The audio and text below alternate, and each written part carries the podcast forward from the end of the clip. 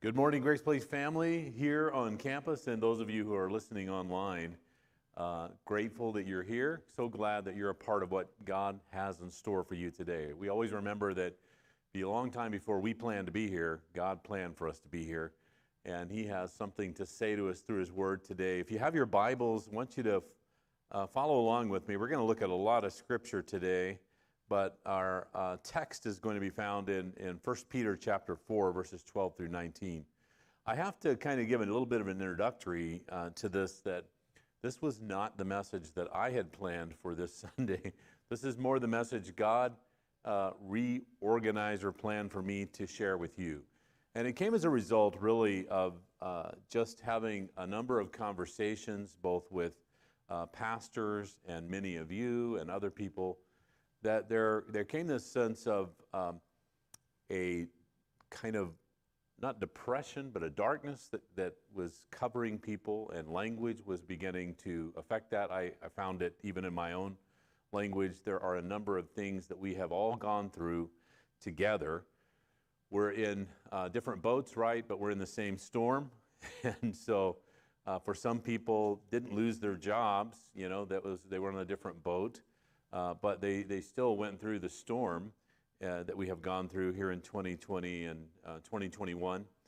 And so all of this compiled for a long season, I think, leads to us uh, being a little discouraged at, at uh, least and maybe depressed uh, on the far side of things.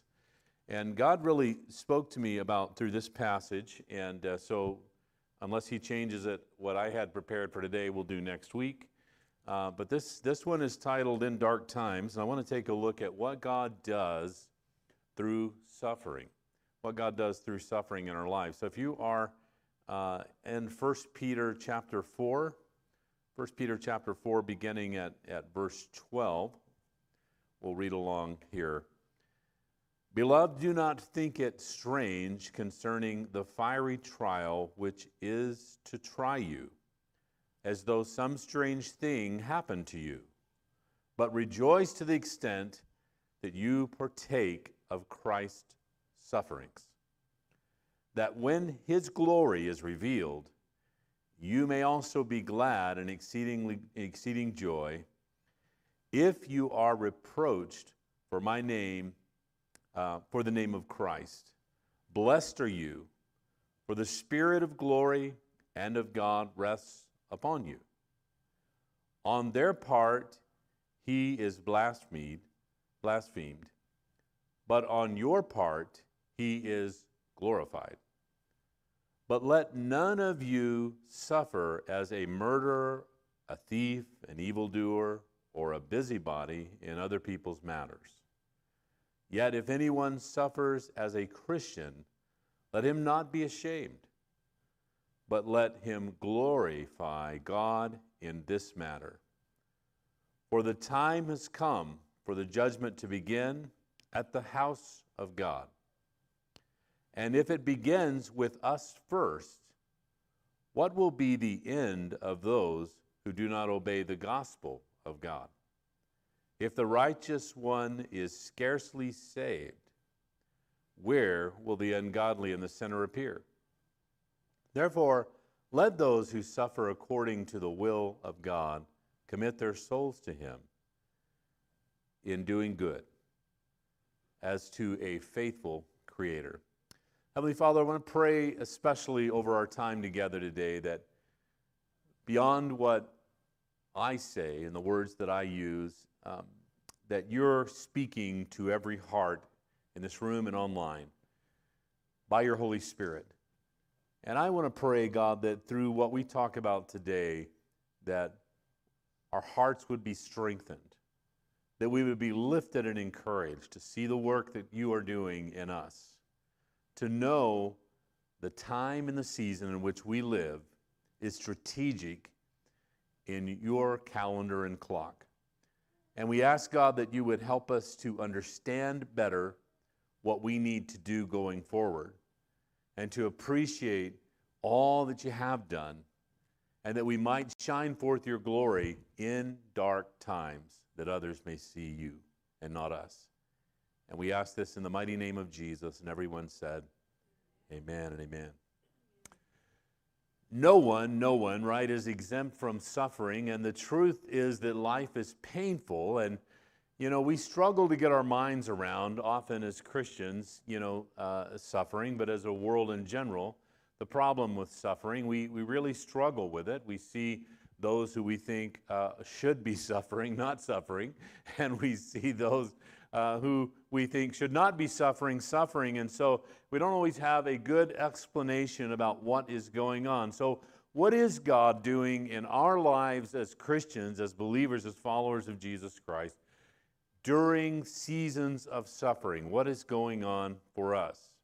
What I want to share with you today is not a comprehensive list. There are many that I'm going to miss, but I want to share with you what I believe is a strategic list of 10 things that God is doing in us, 10 spiritual formation outcomes that occur as we go through suffering. Now, I know having said that, there are those that are hearing this in the introduction, they're saying there's 10 points to this message. and some of you right now are texting Rudy's to put your order on hold. um, let me just say, we're not going to spend a lot of time in each one of these. We're going to clip along, but I, I would encourage you to take notes. Uh, this, this problem of suffering is a question that often comes up for us as Christians. Why is the world suffering? Why is this person suffering? You know, if, if God's a good God, why do people suffer? And, and I want to, to, to point out, in particular, as this relates to us as Christians, the suffering that goes on and what God is doing in this spiritual formation that God is doing in our lives. Now, I need to, you know, remind you that this was something that God had prepared for me for this week. So I, um, I'm coming with this message, I think, as prepared as I can get with as God was pouring these things out. And uh, we're going to, to carry along together in this journey. Uh, but I want to point you back to the beginning of this opening passage, which I, said, I think sets the, the framework uh, for it for us as Christians. And it is Peter saying to them, Dear friends, don't be surprised. Uh, it's not good for us to be surprised at suffering, right, as Christians. We have the doctrine of suffering in Scripture that we don't like to talk about a lot, do we? As we're relating all the doctrines, you know, we believe in the Trinity and we believe, uh, you know, uh, that uh, the Lord Jesus Christ is the one who saves us from sins. We, we are uh, in, you know, we, we believe that the Bible is inspired Word of God. We go through a litany of these, these doctrines. But among those, uh, rarely is the doctrine of suffering. And Jesus said that, you know, if they persecute me, they're going to persecute you for my name's sake. All the things that happens. So he's, he begins by saying, Friends, don't be surprised by fiery trials that you're going through. Don't be surprised by what's happening. So, are you ready? Let's get started. Everybody say number one. Number one. All right. First thing, one of the spiritual formations, the things that God is doing in you as a result of suffering. Suffering works perseverance. Suffering works perseverance. James chapter 1, verse 2 and 3 Dear brothers and sisters, when trouble of any kind comes your way, consider it an opportunity for great joy. For you know that when your faith is tested, everybody say it with me, your endurance has a chance to grow. Now, you may be familiar with the old uh, advertisement, uh, different um, kinds of gyms used this. Uh, you know, I, I, saw this in magazines and different places, but um, you may remember seeing it, and it's the, it's the guy looking in the mirror, and he's not very fit, you know.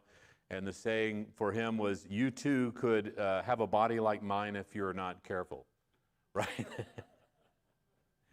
but what he aspires to be is the guy that's in the mirror looking back at him.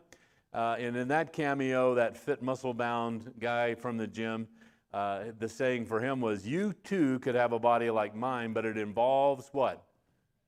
Pain for gain. My wife looks at me and says, You haven't had much pain in your life. I have to agree. I have not. but we, we understand that there is pain in the process. No pain, no gain. uh, we, we, we get to determine kind of how we want to look physically, you know, based on how much pain we want to endure in, in breaking down those muscles and getting them stronger and in, in doing the, the dieting thing and all of that kind of stuff. And so, too, in our spiritual walk, there is a, suffering is, is bringing about an endurance for our ability to make it to the end. There are definitely going to be seasons in our life, and we may see them you know, we have uh, other uh, states have gone through, you know, things that you and I have not, where they actually could not meet and have services uh, for longer periods of time. And, and uh, a drought uh, spiritually, really, a, a, time to come together where you're sharpened by your friends, Christian brothers and sisters, and you're encouraged and, I'm probably spending too much time on point one, but endurance, right? That's, that's what uh, God, one of the things God is doing through suffering. Number two, everybody say number two. God uses suffering to bring us to maturity. Out of uh, James chapter 1, verse 4, same, same area there, same passage. So let it grow, for when your endurance is fully developed, you will be perfect and complete, needing nothing. It's interesting that, that you know, when we allow suffering to do the work in our life, we are actually following in the footsteps of the Master Jesus. We are, we are following in his footsteps. Hebrews chapter 5, verse 8 and 9 tells us that even though Jesus was God's Son, he learned obedience from the things that he suffered. In this way, God qualified him as a perfect high priest, and he became the source of eternal salvation for all who obey him. God is bringing us into maturity. When we refuse to go through trials, we're missing out on not only missing out on blessings that God wants to bring into our lives, but we're handicapping our spiritual growth. We're, we're, uh, you know, we're stopping the maturing process by refusing to go through difficult times and, and, and difficult situations, trials, sufferings that are in our path. It is a false gospel that Christians uh, will never suffer and never face any trials, right? It's, it's, a, it's a false gospel. We are all going to go through difficult times and suffering. I am just so grateful that we go through them with Jesus, but we go through them with church family. You know, I, I just love that. I just had a, a birthday yesterday, and all of these, you know, people who have been a part of my church family over the years, that they would take the time, and, and it's, it, it is, there are some challenges sometimes, especially if you're early in the morning and you were trying to say happy birthday to me for some very obvious reasons on the Pastor Allen page, you cannot comment, right? you may not know how obvious they are, but I do. and uh, so, you know, I've had to restrict that. But once there is something there, you can comment on it. And so when there's nothing there early in the morning, people were going to a lot of trouble to personally message me, to email me, uh, to say that they loved and appreciated me. And I'll tell you, it's, I'm just honored to be going down this pathway, this journey with God's family. It's so great, isn't it, to be, to be in the family of God? People uh, have asked me before, you know, um, what's it like to be a pastor? Uh, you, know, you know, pastors have good and bad days. And someone asked me once, you know, what, what, is it, what is it like to be a pastor? Explain being a pastor. And here's, here's succinctly kind of what I said to them. When you're a pastor of a church, you get enough encouragements to keep you from committing suicide. and, you, and you have enough difficulty and challenges and trials in your life to keep you from becoming an egomaniac. But, but isn't that true of all of us as Christians? I mean, really, I'm not just talking about me. But you get enough little encouragements in your life, don't you, to, just to, to keep you from ending it all. like, yes, God still loves me. Yes, God's on the throne. Oh, man, thank God. Praise God. Answers to prayer. And, and we get enough of that that, you know, we're, we're staying in line and we're staying on track. And we get enough of the other stuff, right, that, that keeps us from being an egomaniac. Every time we think, well, I've really arrived, you know, everybody loved my message. Everybody thought it was great, you know and, and uh, you know, just from here to the parking lot, four humbling things happen, and uh, all of a sudden I'm crushed again. God keeps you in line, right? And it's a wonderful tension if you think about it that we live as, as Christians. and it keeps us in balance. It keeps this from building pride and, and, and in a sense of humility and grateful for everything that God's done. I love the way my grandmother always uh, would, you know, at night as she was going to bed, she would look uh, at all of us and, and say, I'm, I'm, I'm going to bed now. She said, I'll see you in the morning, the Lord willing.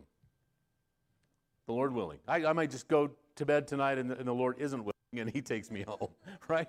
And so I won't see you tomorrow. But if God is willing, if, if God wants it to happen, I'm going to see you in the morning. We'll have breakfast together, right? We can walk humbly with our God. How many of you know that? Amen? All right, number three. Everybody say number three.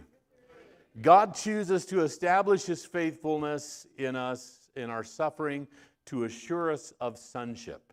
To assure us of sonship. For those of you um, who are living politically correct, sonship and daughtership, okay? Um, it is the same one and the same. Romans chapter 8, verse 17. And since we are his children, we are his heirs. In fact, together with Christ, we are heirs of God's glory.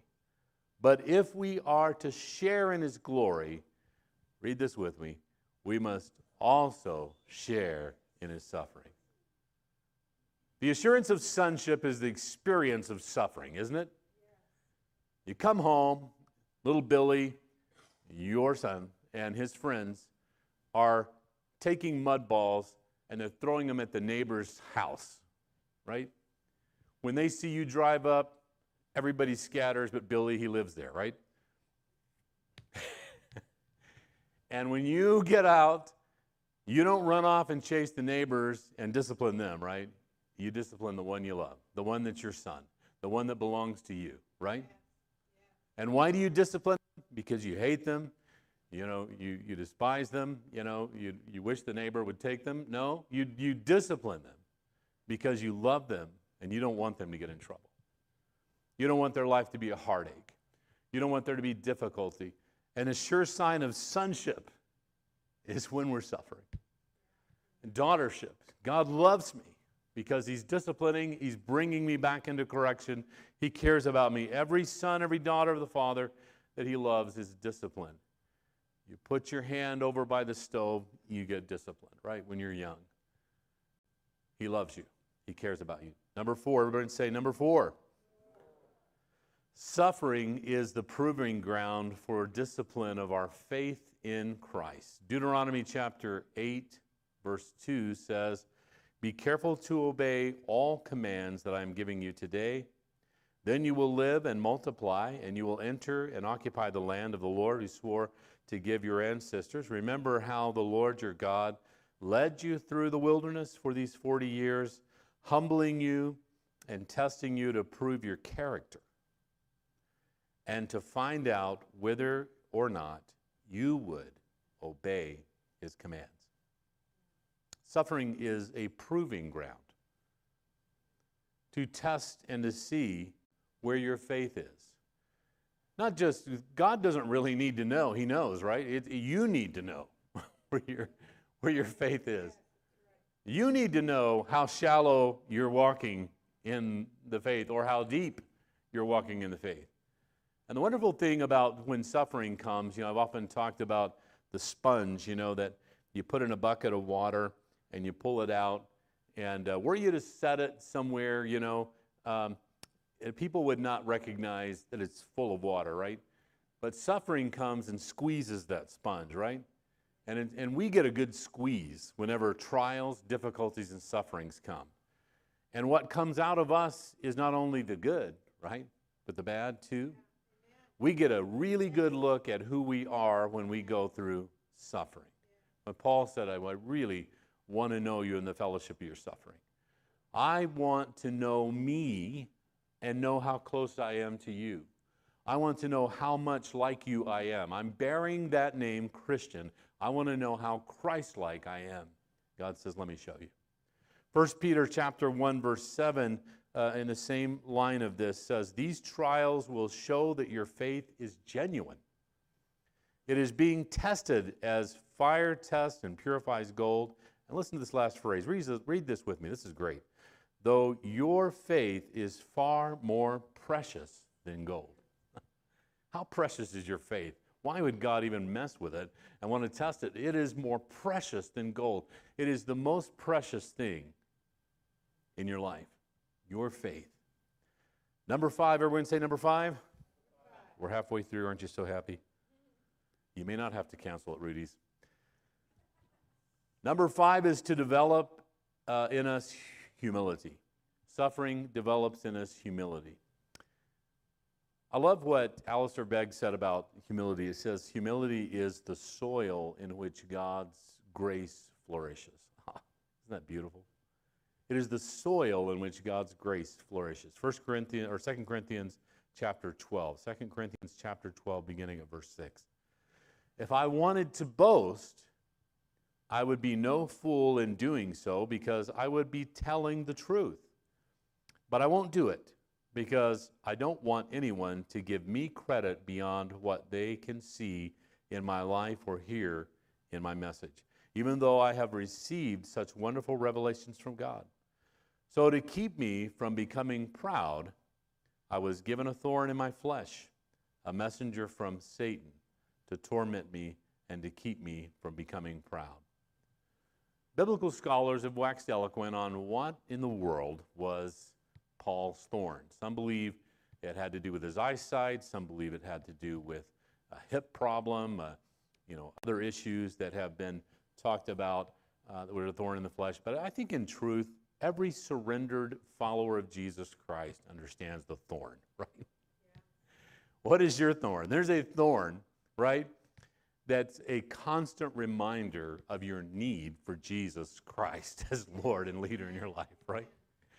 There, there's, there is a thorn when you are a surrendered. You know, when you're not following Jesus, you just put on the blinders. It, it doesn't matter your character and everything else. You just full speed ahead, right? Doesn't doesn't matter. You know, it's not important. And, uh, but, you know, there's, there's this little thing that happens when we, we become Christians. We get this little super conscience called the Holy Spirit. And uh, we just start remembering stuff that we are and have done. and it's just a thorn, isn't it? Like, it's just, it is just such a thorn.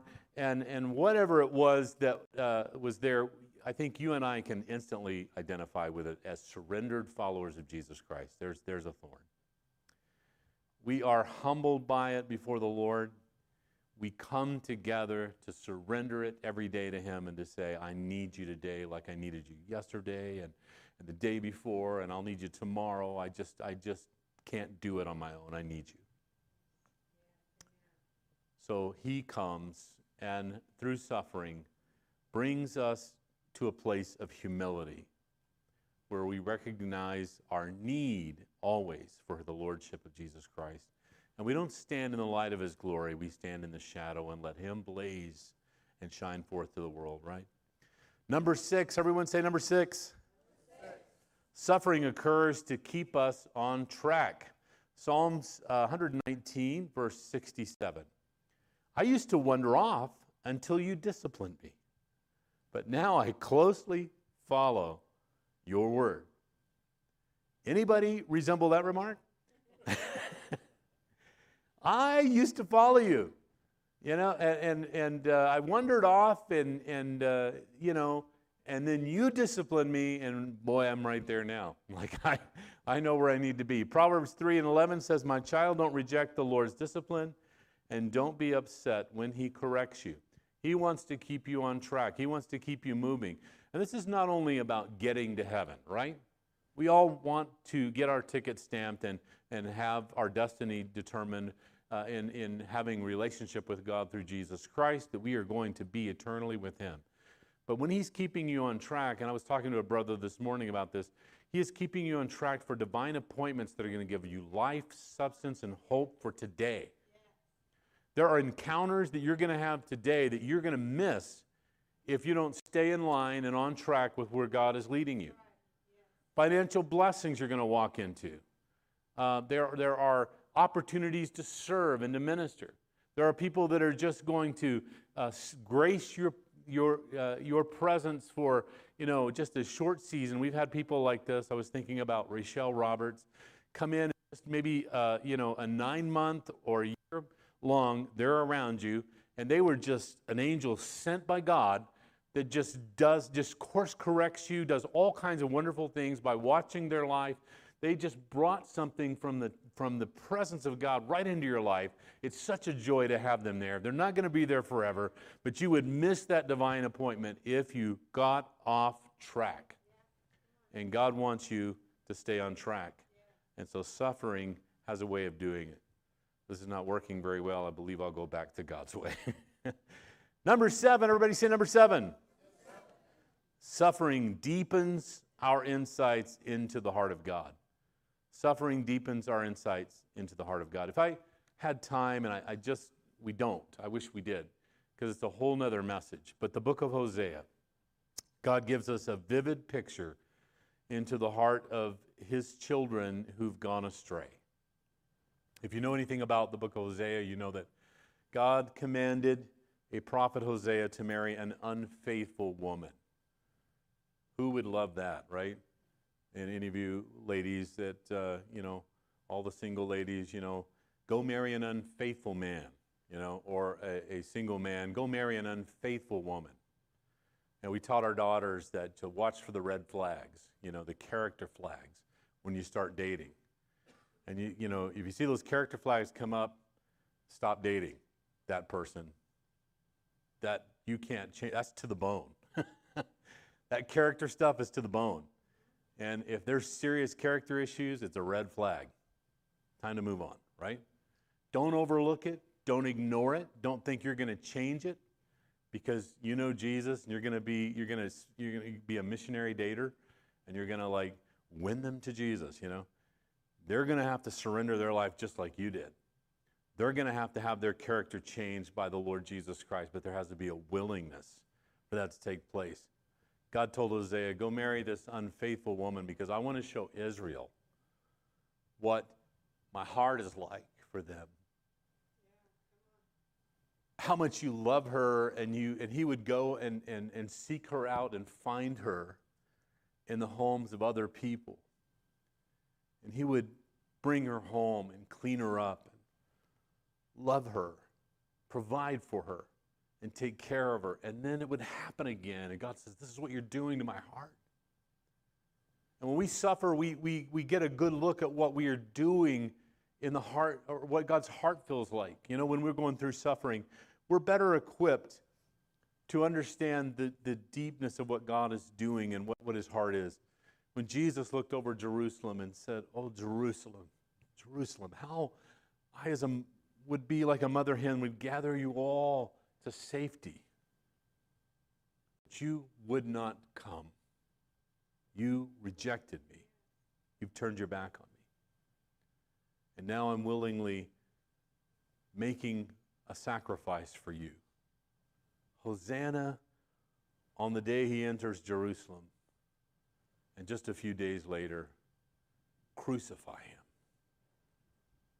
We get a picture of God's heart when we suffer. Number eight, everyone say number eight. Suffering prepares us to help others for their trials. 2 Corinthians chapter 1 verse 4 he comforts us in all our troubles so that we can comfort others when they are troubled, we will be able to give them the same comfort that God has given us. Isn't that awesome? It ties back to the original covenant that God had with Abraham, and he tells him, you know, I'm going to bless you, I'm going to take care of you, I'm going to do wonderful things. Your, you know, your offspring will be as the sands of the sea. You're going to have herds of cattle. Great things are going to happen for you.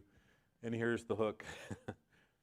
But through you, all the nations of the world are going to be blessed. You're carrying the blessing of God. And when we go through suffering, we get a chance to bestow the blessings of God on others because we, we do understand what suffering is all about. We watch them suffer. We watch them go through difficult times. We have been through it. We've been down that road. And we have something to give to them. It says here in 2 Corinthians 1 4, it says, we are able to give them the same comfort God has given us. The apostle Paul recounts his suffering for the gospel's sake in 2 Corinthians chapter 6 verse 5. He says, "We have been beaten, been put in prison, faced angry mobs, worked to exhaustion, endured sleepless nights, gone without food. Before you feel too sorry for Paul, hear the rest of his story. I'm Paul Harvey, and this is the rest of the story. 2 Corinthians 6, verse 9 We have been beaten, but we have not been killed. Our heart aches, but we always have joy. We are poor, but we give spiritual riches to others. Silver and gold have I none, but such as I have in the name of the Lord Jesus Christ. Rise up and walk. We own nothing, Paul says, and yet we have everything. There's no way to see that outside of suffering and difficulties. Life that goes grand and is minus that kind of stuff, a life that avoids and pushes away that suffering, never understands what this is really all about. Paul understood it. And he wanted to shine forth the glory of God in the midst of that. He had, he was not here begging, you know, I've been beaten. Can you guys send me a larger offering? You know, can you guys put me up in a hotel this next time, you know, so I don't have to sleep on the floor? Paul's saying, you just need to understand that we've been beaten, but we haven't been killed. Our hearts ache, but we're always full of joy. I'm surrounded by people whose lives are so much better, they're so much wealthier, and they're miserable. I've got all kinds of joy. We are poor, but we have spiritual riches, and we bestow those on others. We own nothing, and yet we have everything. Everything. Number nine, everyone say number nine. We're almost there. the old pastor's joke how many of you will give me five more minutes? Anybody? Oh, you guys have heard this one before, right? Starts going 5, 10, 15, 20, 25, 30, 35. All right. Um, number nine, suffering reveals what we truly love and what is worthy of love. Deuteronomy chapter 13, verse 3. The Lord our God is testing you to see if you truly love him with all of your heart, with all of your soul.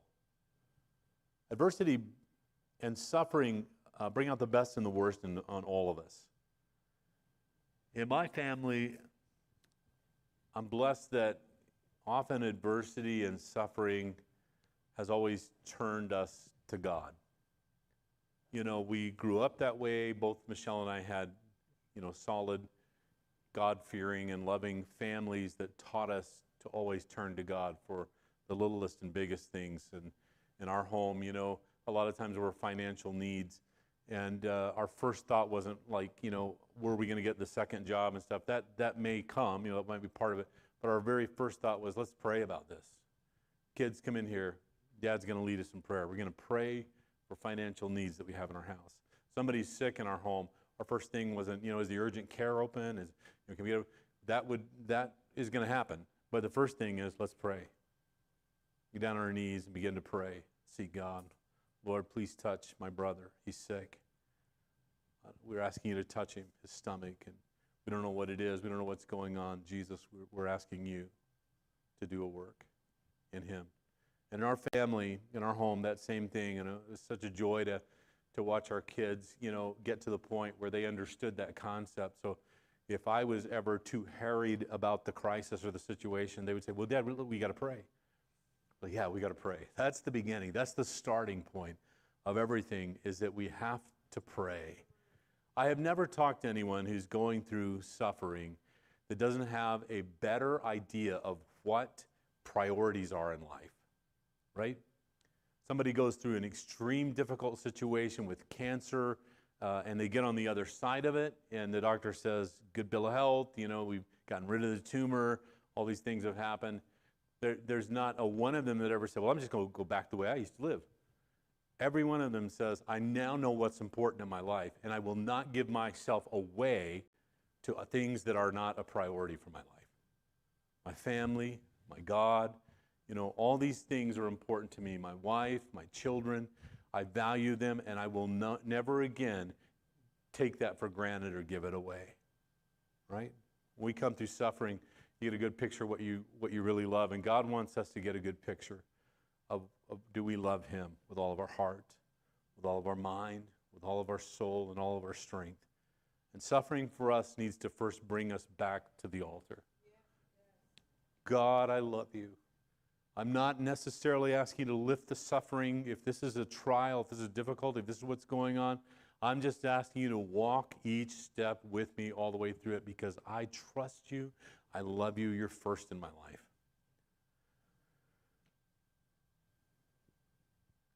Number 10. Here we are. Number 10. Just it. There you go. Maybe we should pause. No. Suffering allows us to display God's glory. What a joy it is for us to be able to display God's glory through suffering. You remember the story in Genesis chapter 50, verse uh, 19 and 20. You remember when Joseph, uh, how his brothers had mistreated him, and God had given him a promise. They were jealous of his promise, and and Joseph had shared with them that he saw all of them bowing to him. You know, he was he was top dog, and uh, you know uh, it was symbolic. It was these uh, wheat stalks that his brothers had become, and they were all bowing like that. So there was symbolism in, in what was taking place. But the idea of them bowing to a younger brother, that's just not happening, right? So they decided that, you know, they didn't have the, the I guess, the evilness to, to kill him, but they would sell him into slavery and tell his father that he died. And uh, so they did. And, and uh, Joseph went through uh, a lot of things as, as a slave, but God kept the dream alive, the promise. And you saw him rise up. Uh, he was able to interpret a dream for a king, and the king was so uh, glad that he interpreted the dream. And the dream was about what was going to happen this, this great uh, famine that was going to take place. And so he, you know, the king says, well, hey, you know, you had the dream, you see the famine, you know it's going to be seven years. You're going to be the governor. You're going to, you're going to take care of the province here, and you're going to, you know, make sure that we don't go uh, through that famine unprepared. And so they, he, he organized and he got all those farmers to gather that, uh, you know, crops and put them, you know, in storage and be prepared for that seven years that was coming down the line. And when it happened, when the famine came, everybody came to Egypt and to that governor to try to get food to survive. And among them were his brothers, right? And his brothers, uh, you know, had come and gone a few times before they realized this is our brother Joseph. And when that dawned on them, terror hit them because they know what they would do, right? You treated me bad. This is my chance to, I'm, I'm at a high place. You know, as a governor, he had an armies around him. You're in a place where you can really harm me now. And that's, that's kind of, I think, in vengeful nature, you know, that's the kind of thing we have dreamed about before, right? One of these days, my boss is not going to be my boss. I am going to tell him what for. I'm going to be over him. In fact, I'm going to buy the company and, uh, you know, and then I'm going to give him the misery he gave me or her or whatever it is, right? We think along those lines. But here's what Joseph said when they discovered that he was the one that could really level them to the ground and punish them for what they had done. Joseph replied, Don't be afraid of me. Am I God that I can punish you? You intended to harm me, but God intended it all for good. He brought me to this position so that I could save many lives of many the lives of many people. God brought Joseph to that place to display God's glory.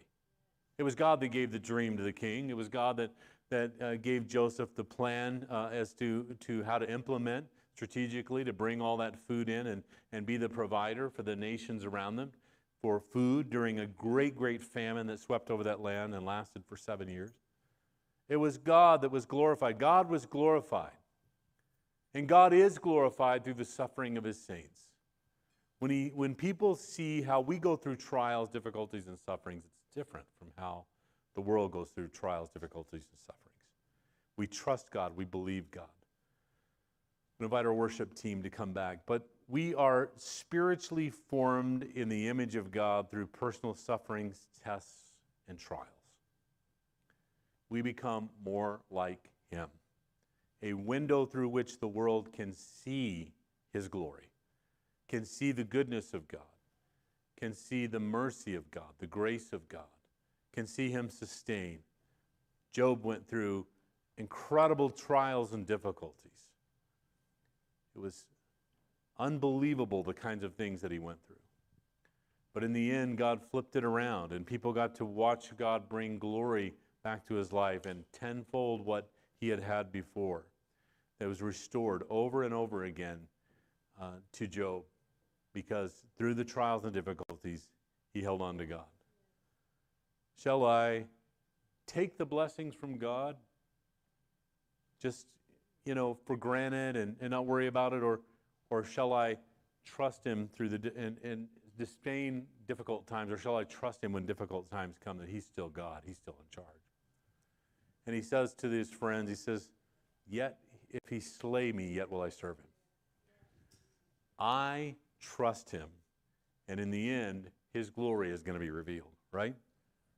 So, whatever suffering we go through, whatever dark times we go through, in the end, his glory will be revealed. Let's stand together we worship the Lord.